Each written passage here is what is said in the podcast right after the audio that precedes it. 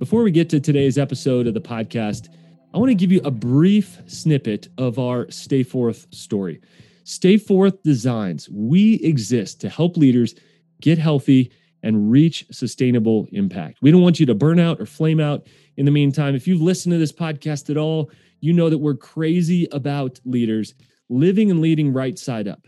This world is upside down in so many ways. At the kingdom of God, there's this picture of leading right side up, what feels like upside down, to have limits, to have boundaries, to have sustainable impact over the long haul without burning out, without flaming out, without having a moral failure of some kind. My friends, it is possible. And we work with leaders each week at Stay Forth who are on that path, who are getting healthy, who are overcoming obstacles, who are leading at an incredibly high level, who are gaining clarity in their lives.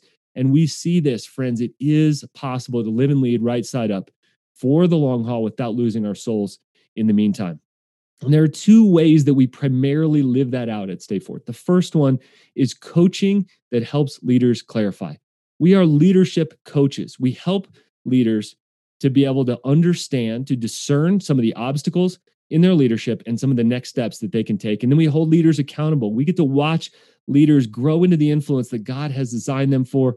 And we're seeing some incredible things happen. Not just leaders accomplishing incredible things, the what in their life, but becoming incredible people, the who in their life. The second thing that we do at Stay Forth Designs is we host experiences that help leaders to replenish we are tired in this season. Leadership is hard. It's challenging for people to want something from you all the time, whether you are a mom or a CEO, or you lead a nonprofit, or you're a pastor in a local church, you're a podcaster, you're an online influencer. That is hard for people to have expectations of you. We create these four day experiences where we serve you. You come, you don't lift a finger. We go to beautiful places. We pair you with like minded, like hearted leaders we have great conversations, and oh, yeah, we have fun and really good food along the way. Those experiences are an incredible time. You'll continue to hear about those here on the podcast. The coaching is helping leaders to win, to become the people God has designed them to be so they can do the things God has designed them to do. Guys, we are seeing incredible things happening. If you are interested in coaching to help you clarify in this next season, what steps you're going to take, and then to be on the path to take those. One of our coaches can get a free breakthrough session with you. Our coaches come in from Zoom all over the country, and we have some incredible leaders that we can match and pair with you and with your needs. And if you are interested in an experience, head on over to stayforth.com, click on the experiences tab or click on the coaching tab. You can see a little bit more what's behind that. Go ahead and just send us an intro email. Tell us about the kind of coaching or experience that you desire and we will let you know when that becomes available for an experience and we will connect you with the right coach and you get a free breakthrough coaching session to be able to clarify some of the things going on in your life and leadership right now. Friends, we are more than a podcast here at the Right Side Up Leadership Podcast. We have all kinds of other things, including a right side up community, including our right side up journal. We have an email we send every single Tuesday called Tuesday Tune Up with practical next steps. You can find information on that in the show notes below. We're going to continue to host conversations about health and impact at the collision or the intersection of the spiritual and the practical. Friends, who you are matters more than what you do. We want to help you steward the life God has given you the things you are designed to do. But in order to do that, you need to figure out who you are and who God has designed you to do. We're going to continue to have these conversations right here on the Right Side Up Leadership Podcast. Now, on with this episode. Sean, two timer, welcome back to the podcast, my man. Man, it's good to be back. I get we got to do do one on leaders in living rooms with you. And there you go. fall here or something. I feel like good we're back, man. We're in a digital living room whenever we chat. Last week, I was in my car. We had a great conversation. Next week, I don't know, we'll grab coffee or tacos out here in Colorado. But one of the reasons I love chatting with you, you're just you're in these conversations with leaders in living rooms, in cohorts, um, having conversations that need to be had but first of all, talk about the roles, the different roles that you find yourself playing in the course, especially of pastors' lives in the course of a month. How do you describe those? Yeah. they're definitely unique roles. If you think about the the role of a leader, uh, and we've all been in leadership positions of various kinds. There's a there's a phrase that says leadership is lonely or it's lonely at the top or whatever. And there's definitely some truth to that. You know uh, that that doesn't mean that you're not leading or or you're yeah you're not leading if nobody's following or whatever. You can have lots of people following and still be very very lonely at the top. And so I think part of the role that I play is based on the design of for me, knowing that leaders need a place to process, they need a place, a safe place to unpack thoughts. And it's there's a phrase, you know, airing your dirty laundry or whatever. And it's not that. It's um you, would expect a leader to go into the boardroom, to go into the conference room, go into the staff meeting room, and to some extent have their act together. That doesn't mean they're an ivory tower leader. That doesn't mean they're polished and, and they're two different people. But there's certain conversations you have with your team when you're motivating and focusing and leading. And there are certain conversations you need to have as you're processing um, things like, hey, the team that I've been relying on is starting to change. You know, we've got a couple people on the team that are excelling and a couple people that maybe the things they've been really good at um, are starting to peter out. And what i need from them in the next season ahead is different. Well how do you begin to process that and gain some clarity on that? It's probably not best to go into the staff meeting and have those conversations. So for leaders um, they really stick their necks out there and you know it's like the worst uh, a, a, worship leader leads worship. The worst thing you can do on a sunday afternoon is critique a worship leader because they put their heart out there. And it's never perfect but they put their heart out there. And so they need a certain amount of support and uh, appreciation on sunday afternoons. Now monday or tuesday you can begin to under, uh, unpack hey how did how did that go on sunday? What do we need to do better?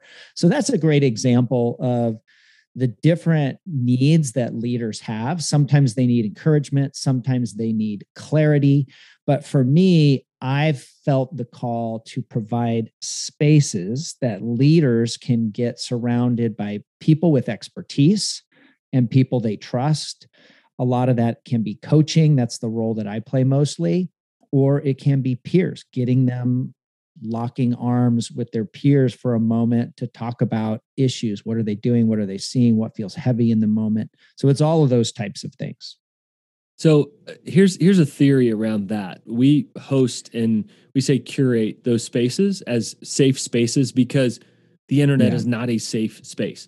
So I've watched the rise of cancel culture in my opinion coincide with the amount of these safer smaller processing spaces. What are your mm-hmm. thoughts on the connection between those two? I think there's a third thing that I would add in there is the internet makes it very easy to get into an echo chamber. Um, this this space that you can go where people think the way you think and sort of fan the flames of whatever it is that you're upset about. And so echo chambers are way, it's a form of cancel culture, right? I'm just going to go over here into this little echo chamber, this little bubble, and I'm going to ignore you because that is relatively uncomfortable for me. And I actually today released a podcast called the the ugly bride and it's ultimately just saying like we have a lot of disunity in the church and some of that comes from just the american cancel culture where oh yeah i love this church but i'm going to walk away in disgust because i don't like your mask policy mm-hmm. one way or the other and it's like really we're that like removed from a pure dedication to the mission and calling of the local church that we're going to leave a church we've been at over something as superficial as the mass policy. And that's a form of cancel culture which is that makes me uncomfortable. Um, so i'm just going to go where something is comfortable which is the echo chamber kind of draw. And for me it's really heartbreaking because we need to be able to be in community with people. I think everybody would agree, well, maybe not everybody, but for the most part, like people who don't look like you, people who were raised in different ethnic groups or different racial groups, um, different upbringings in economically, socially, all those types of things. We need to be able to be in community with these people. We need to be able to hear them. We need to be able to respect them, even though they think different than us, even though they vote different than us. And the church has to lead the way in that. And so, yeah, I absolutely think the the cancel culture is ultimately at its core. It's about comfort. Like hearing somebody process a thought that's different than mine, that's maybe very valid, the easiest thing for me to do is not marinate in that. The easiest thing for me to do is pretend that doesn't exist. Mm, yeah, two ways, two two different defense mechanisms born out mm-hmm. of the mm-hmm. same posture of I don't actually mm. care what you care about. Talk about processing just a little bit. It seems like we've really lost a lot of those processing spaces for leaders where you feel like, man, I could say something mm-hmm. wrong, tweet something wrong. We've seen leaders go 5% too far and be misunderstood in that. Is part of your hard to create these kind of safe, half thought processing spaces, Sean? Yeah, it comes with it. I think it comes naturally with the environment. Like we, we bring in a mentor. We actually don't bring in a mentor. We go to the mentor and they typically open up their home for a day or two and we sort of meet in their living room and begin to have these unique conversations in these cohort environments. And the processing comes with that. Like for us, the bedrock of what makes that work, it, some of it's the setting. A leader will say a different version of a story when they're on stage giving a keynote at a conference, when they're in the boardroom or the executive room in a meeting, and when they're in their backyard patio or living room talking with friends. Like those yep. are, the, it's the same story, but you're going to get different areas of insight. And so that happens, in my opinion, the bedrock for what makes that happen is trust. So, relational connectedness helps build that trust. Empathy and connection helps build that trust. So, our groups are formed around those pillars. And when you have that and those stories begin uh, to are, are revealed, and it's great because we are meeting in people's homes, and sometimes their spouse will come in and go, "Oh, hey, you want to hear my version of that story?" Like I remember That's it differently, good. and it's really really yeah. cool to to listen to that and and and dive into those moments so the processing then i think it's it's really valuable because i think and it's not that conferences are bad or were bad it's they're they're necessary but insufficient they're necessary to deliver content and they certainly were more necessary in the past but now we have so much digital content they're less necessary um, but the processing side of that, I think, has been missing for a few decades. Uh, I went to some church conferences in the mid 2000s, and I remember this feeling that the bigger the church was, and there were a lot of breakout sessions by big churches doing different things, the bigger the church was, the more right they were when they mm-hmm. made a statement with a conclusion attached yeah. to it.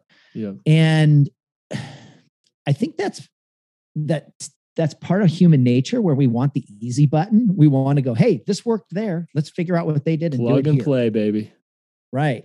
But processing requires you to go, well, um, why why did it work there? And once we know that, then you can ask better questions about would it work here? And you can also ask, is it wise for us to even do it? Like, what was the actual cost of that? Like, there's a success that looks bright and shiny in the moment, but what's the actual cost of that? What did they have to say no to? Did they have to say no to things that we don't want to say no to in this season for our ministry or those types of things? That's the processing.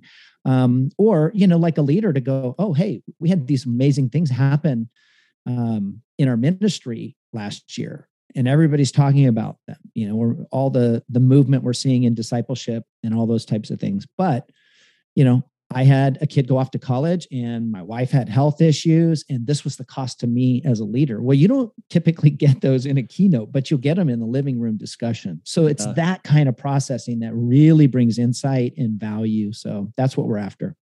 Yeah, Sean, give me a couple of the crucial conversations, maybe that have broken out in the last six months that you feel like are ones we really need to be leaning into more. Yeah, uh, for sure. The the reason why, so my on my podcast, I've never done a podcast without a guest. And part of that is, is I feel like I'm very fortunate to be connected to great people that I want their voice to to be heard, especially to the audience that that tracks with us on leaders in living rooms. But um, last week, the the one I recorded and the one that aired today called Ugly Bride. it was actually just me. It was like 18 minutes or something like that of just me talking. And one of the things from a crucial conversation, I think, is that we don't actually understand what unity requires. And what I talk about in the podcast is we actually think unity should come easy, which is much more like uniformity. Oh, we yeah. all think the same. Let's just do this. And that's the echo chamber. Unity actually, so go to John chapter 18, and Jesus says, I want my church to be unified together like I'm unified with the Father. Okay. Beautiful statement like, oh, wow, isn't that wonderful? Well, go to John 18. What happened? That was what he said in John 17. What happened in John 18, right? Betrayal, right? Torture, death. So you see this human side of Jesus saying, This is what I want. Take this cup from me. That's what I want. Um, but ultimately what I want is the Father's will. So I've got this human side of me. I'm fully human and I'm fully God. And so, how do we then step into uncomfortable or painful things for the sake of unity? What do we give up personally? So I think that's an absolutely crucial conversation that the church needs all over from the board to the the staff leadership staff team to the, the lay members within the church. We have to do a better job of being a beautiful bride. So that's a huge, crucial conversation. I think there's another one. This is not as deep, but everybody seems to want to compare themselves to pre-COVID, whatever. So I hear this over and over again, and I think it's I think it's um, unfair, unrealistic, almost absurd for us to think that in the fall of 2021 we should be talking about what your numbers were in the fall of 2019 and how do we get back to that. I just don't understand how those two things are connected. And, and so helpful. there's a lot of it's it's not helpful to go, oh, where are you at pre-COVID? Well, we're at 50%. Oh, well, we're at 62%. Oh, we're at 41%. It just doesn't matter. I think honestly, we have to look at the uncomfortableness of all those people that were showing up whenever we want to look back and measure from, they're not coming back. And some have, some maybe are in various ways, but not regularly, and, and some might. But there's a huge chunk of that group that's not. I, I think they're the nones, the N O N E, the nones. And the gap in the disruption of COVID has let them take a step further away from their periodic attendance. So we have to stop comparing ourselves like that that is some bar we have to and we have to go hey where we're at how this is what i think we should say what size core do we believe we have in this moment and how mm-hmm. do we build this church moving forward? How do we make disciples moving forward based on that? And give ourselves permission to like let god architect our future that that our future is not re-architecting the past to get numerically in an attendance. The truth is is that counting attendance isn't that helpful. It's somewhat helpful. I think it should be done but it's been carried like a badge too often in church and it just really doesn't reveal the depth of what god is doing in a in a church family and in a community. And so this is a great opportunity to say hey how do we look at this as we're planting a new church and we may have we maybe have hundreds or thousands of people in our church right now and it's less than what we were pre-COVID. But let's take that group and say we believe this is a new core, and we're going to look at this like as a new phase where this core is our launch team moving forward. Now, what does God? What story does God want to tell for mm. the next 24 months? Yeah, that's, what good. I think leaders need to be talking about when it comes to crucial conversations. Let's not every almost every time I'm with leaders, I hear the pre-COVID this, pre-COVID that, and and I get it um, on the surface, it's not toxic, but I think it can be over and over again. I think when you go home and and you rest in that and you're just going like, oh well, we're in the same community and we're at 52% and he's at 63%. Um, that's not healthy.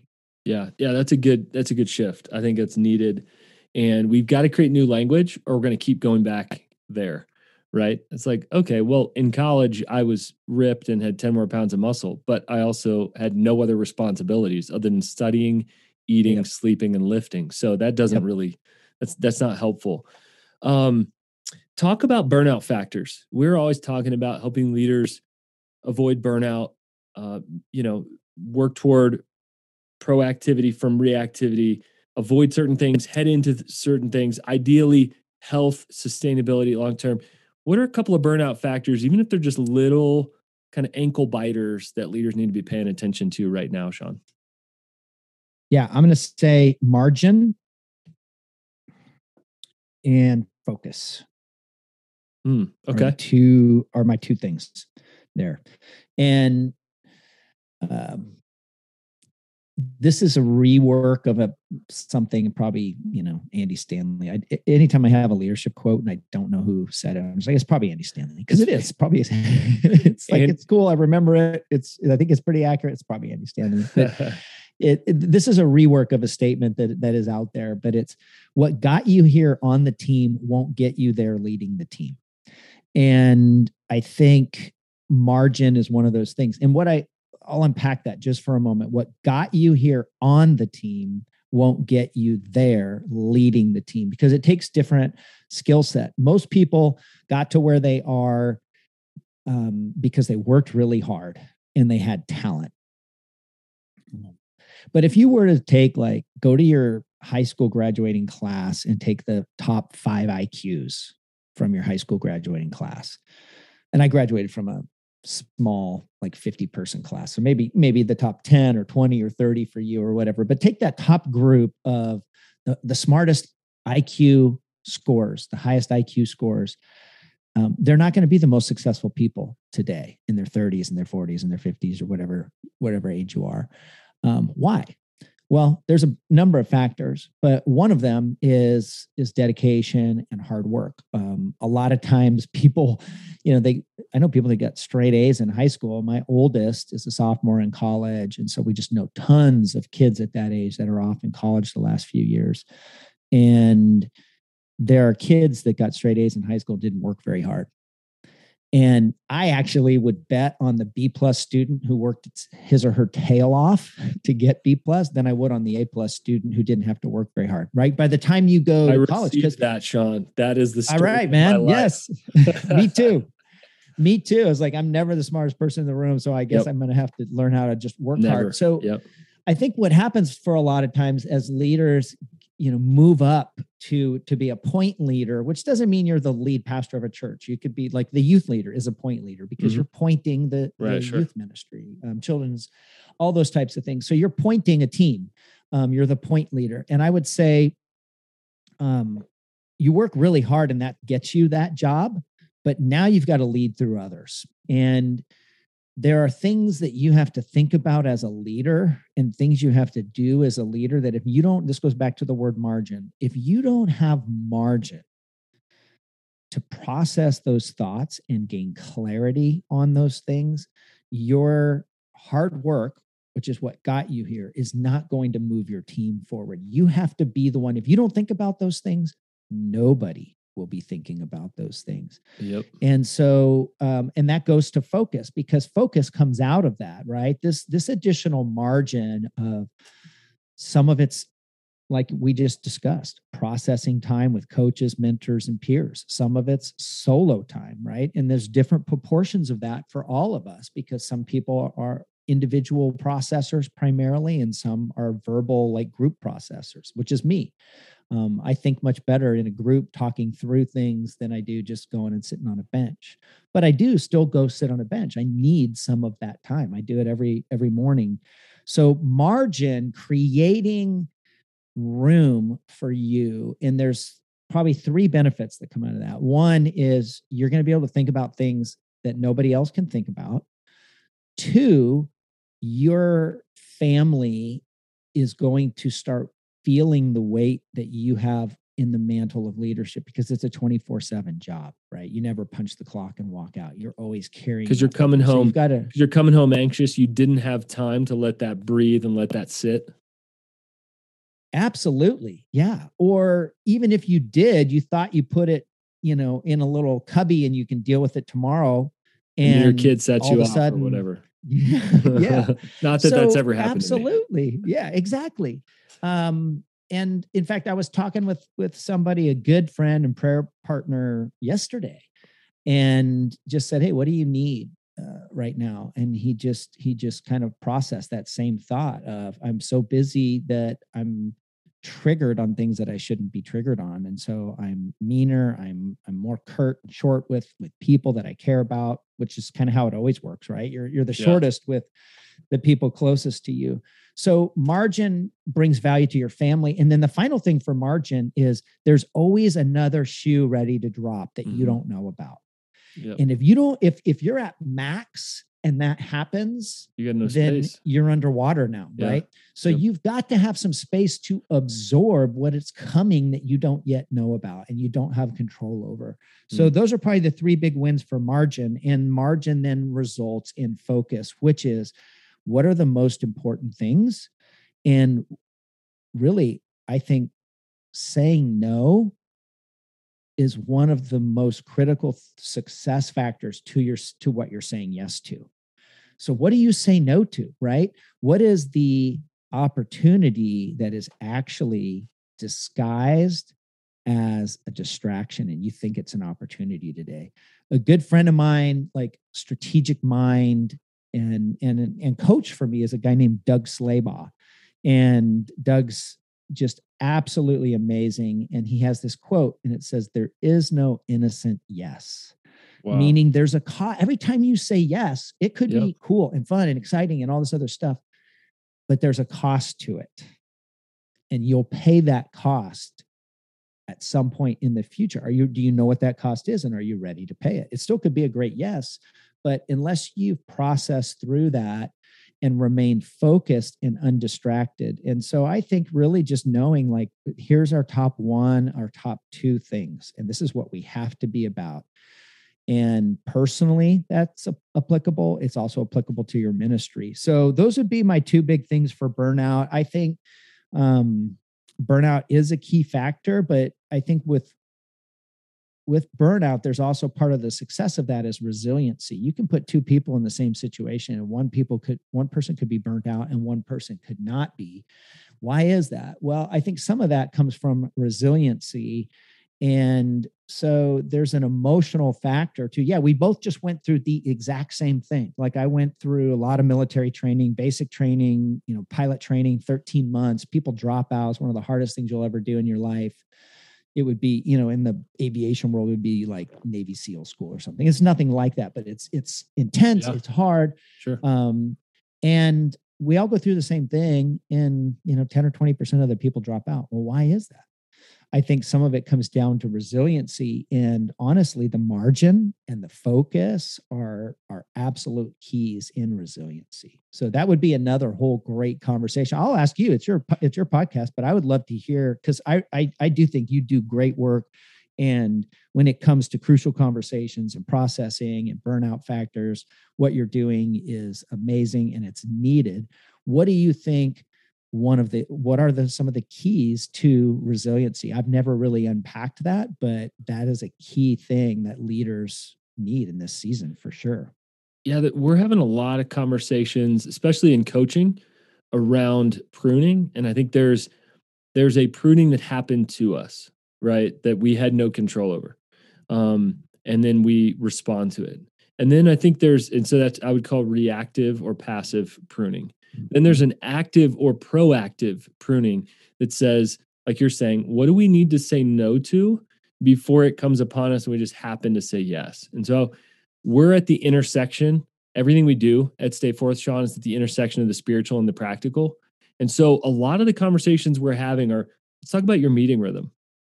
Is it sustainable? Well, pre COVID, I don't care what you did in 2019, but you can't take all your meetings, put them on Zoom, making one and a half or two times as exhausting and expect people to just keep the same. So I saw a lot of insecurity in mm-hmm. meetings where because we don't think we're accomplishing enough, let's just meet a bunch.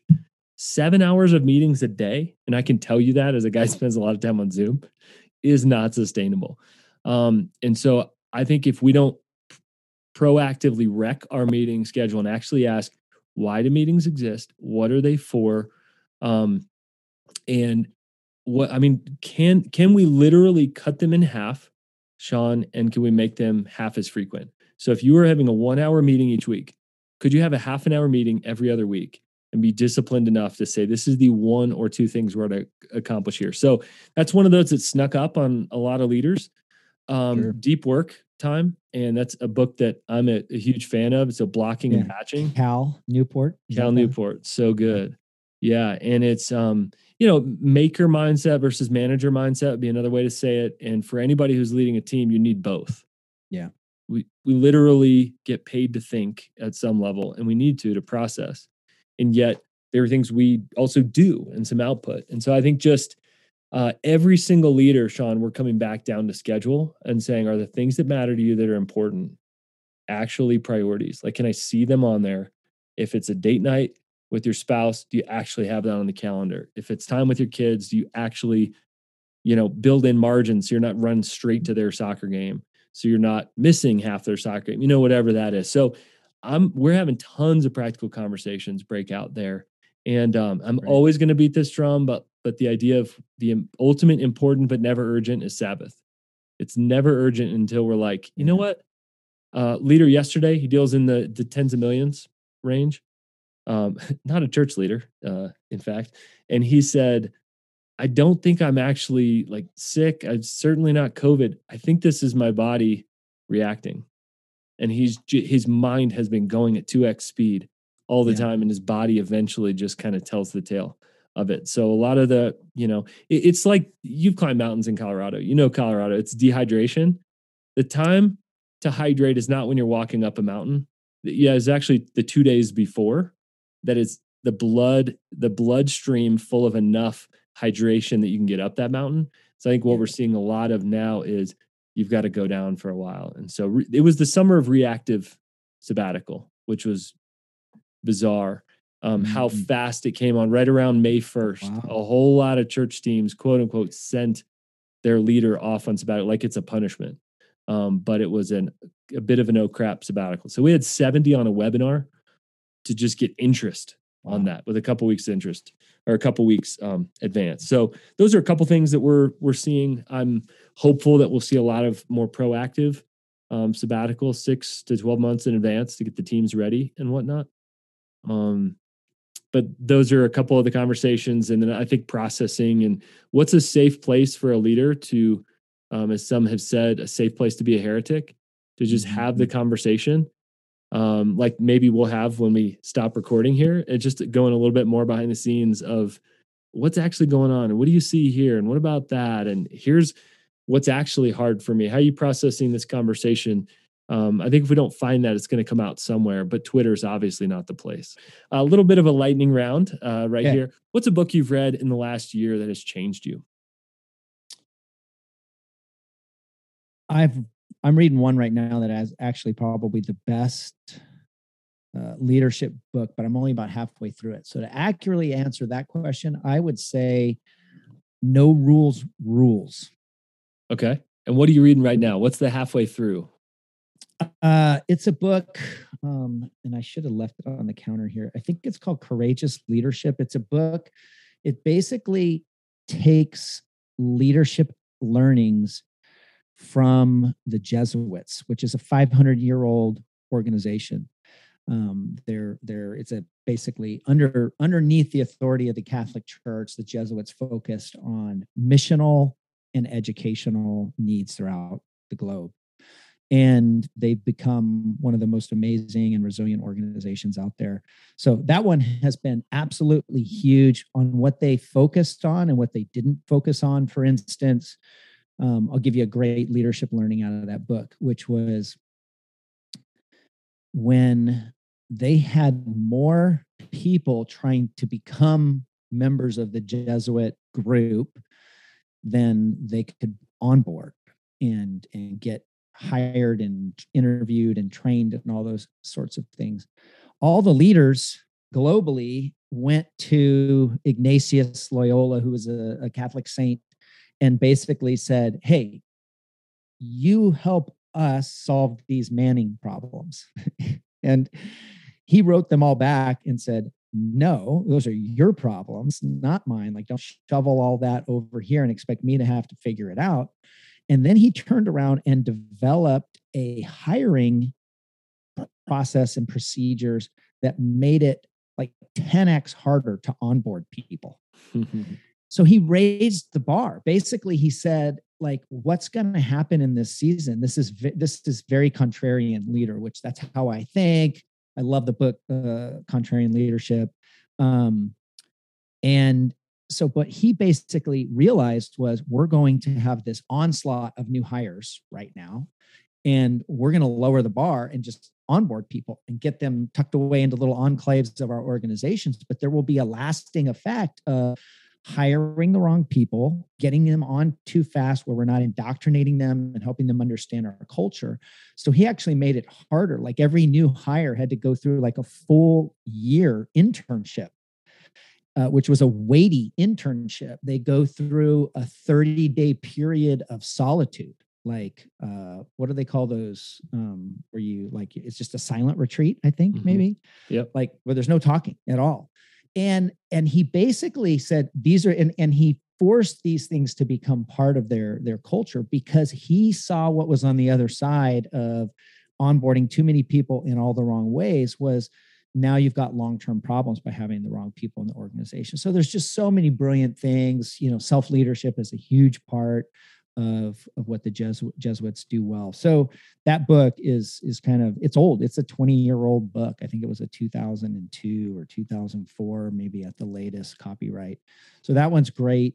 And the No Rules Rules is it's basically how Netflix resisted creating like hardcore co- corporate rules that boxed people in mm. and basically they focused on hiring another another thing that ties to the other book.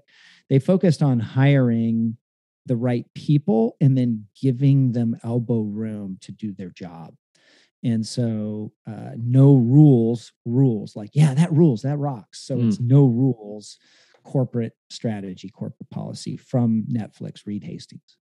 A conversation you've had on leaders in living rooms that you hope you'll never forget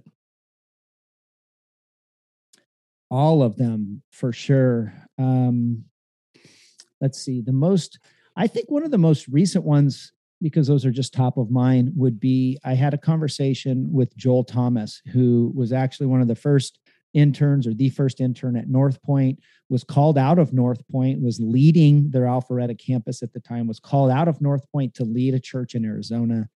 And then, even just in the last few months, um, even in the last 30 days now he's back leading buckhead at north point. So he has uh, stepped out of the lead pastor role at mission church in arizona.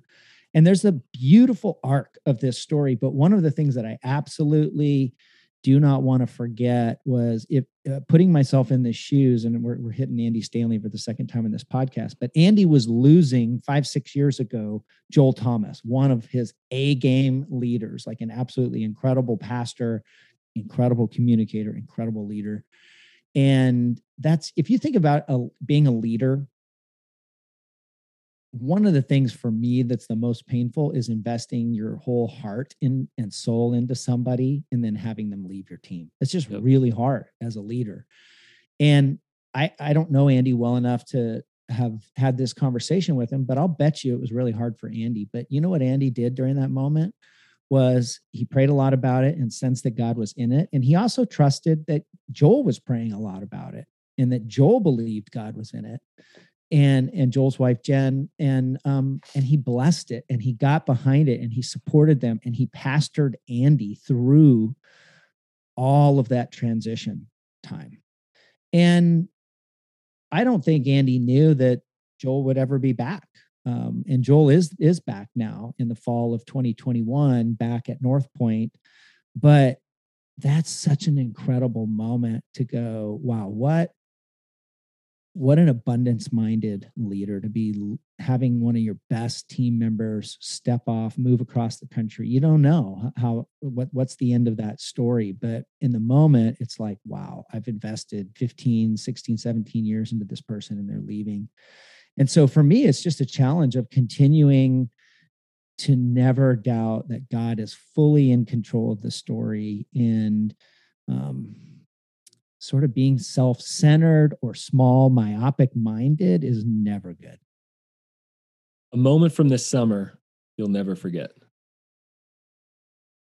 We had a, uh, a family vacation. Uh, we were able to go to Alaska this summer. My oh, daughter was the in pictures Mexico looked incredible. on missions.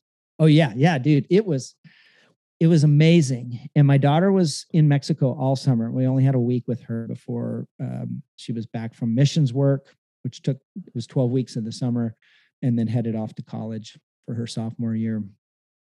And so the moment for us would be we we love hiking. Most of that trip was just being outdoors and, and hiking. And my wife's a planner, so she does a lot of research for our trips. And um, we were able to take a water taxi to a place in Alaska you can't get to by road and go on. I think it was about an eight mile or nine mile hike. It's a couple thousand foot vertical climb to a ridge line. And behind us was the ocean. Um, and to the sides and in front of us were mountaintops and glaciers. And we hiked up this hill across this ridge line. It was an all day hike. And then a boat picks you up on the other side of the peninsula at the end of the day. and takes you back. Uh, we were in and out of Homer, Alaska, which is down on the southern tip of the Kenai Peninsula. And any moment that day, just pick was was amazing. It was we were isolated. We were out there alone. Uh, the scenery was incredible. We saw a couple bears on that mm, hike, as you awesome. probably imagine. And it was just uh, it was great. The conversations were were exceptional. Just the feeling of being in awe of God's creation and being there with loved ones, uh, like I'd go back. That that I'd go back any day, and uh, it, it would be a highlight. Mm. A piece of advice you've gotten in the last year that you've been able to implement in your life. Oh wow. I think one of the top things um, so I transitioned a lot of the work that we're doing in, in cohorts, all of that started underneath a parent company that is a, a church bank. Great, great organization. Um, finance help for local churches is really their mission. And that's uh, CDF Capital is the name of that organization. And um, the work that I was doing, it just became time, it, became time to pause and say, hey, is this the most effective place for this work, or has this work grown in a way? Um, and so I called my counselor, somebody uh, who I meet with fairly regularly and who speaks in into my life, because the biggest con- one of the biggest concerns I had as I prayed through that was, am I being arrogant? Mm. Am I being self-centered? And she basically helped me walk through aspects and a couple close friends as well that I talked to about it. And so I think some of the best advice I got was, you know, to take it slow, be prayerful during those seasons. But then ultimately, when we came to a point of no, this God seems to be in this, um, my counselor just said, I think God is in this, um, and it's time to act. And that was great advice. It was mm. time to act and um, there were a lot of things going on mentally and emotionally in my mind and in my heart but to to unpack those things get to the bottom of them get good sound biblical wise advice and then to go it's time to act. So i think the the wisdom in that is um you know not summarily just going out and, and staying busy and doing things but when you've done your due diligence and you know when it's time to act just rest in that and say okay like maybe that's a word from god. It's time to act. And god has absolutely blessed the journey along the way since then so. That's good. Last question is actually just an encouragement to the leader listening that's ready to tap out. They're ready to quit on some area of their life maybe even something they felt deeply called to. What do you say to that leader right now sean? Yeah. I do. I love how you ended that question with um, called to because I do think ministry and particularly ministry leadership is a calling. And we can stray from that. Like we can be in the middle of that calling, but we can stray from ultimately the core of a calling is is that God's in control and God's basically saying this is what I need you to do. And um, biblically, um, you know, Paul planted the seeds, Apollos watered it, but who made it grow? And there's a there's a line there between what we have to do and what god has to do.